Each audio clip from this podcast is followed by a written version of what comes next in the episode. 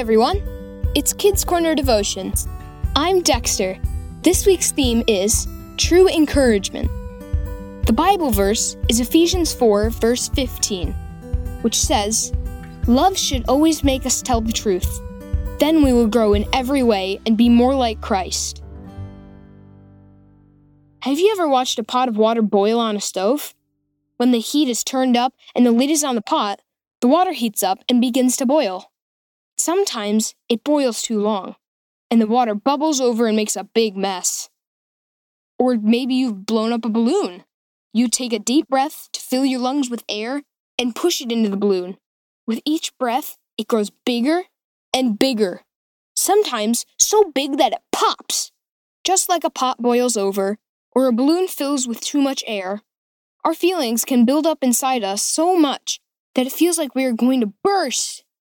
Maybe we feel sad or afraid, maybe even embarrassed. The great news is that we never have to keep our feelings to ourselves. In 1 Corinthians 13, we learned what it means to give and receive God's love and how we are to show love to one another. We also learned that love rejoices in the truth. Talking honestly about feelings with people that you love can relieve some of the pressure you're feeling. When you talk with your family and people you trust, they can hear you and remind you that you are loved.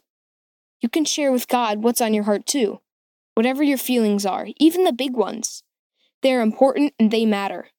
You do not need to be afraid to share them, because when you speak the truth in love, love can handle all things. Will you pray with me? Lord, give me courage to speak the truth in love knowing that through your grace, love can take away all my fears. Amen. Take some time to read this week's Bible reading, 1 Corinthians 13, verses 1 through 13, and ask the Holy Spirit to lead you in how these verses apply to you. Thanks for listening. Check out the great kidscorner.net content connected with this devotion. An important resource to check out this month is the ebook God's Got You Covered Stories and Advice About Divorce. Talk to you again next week.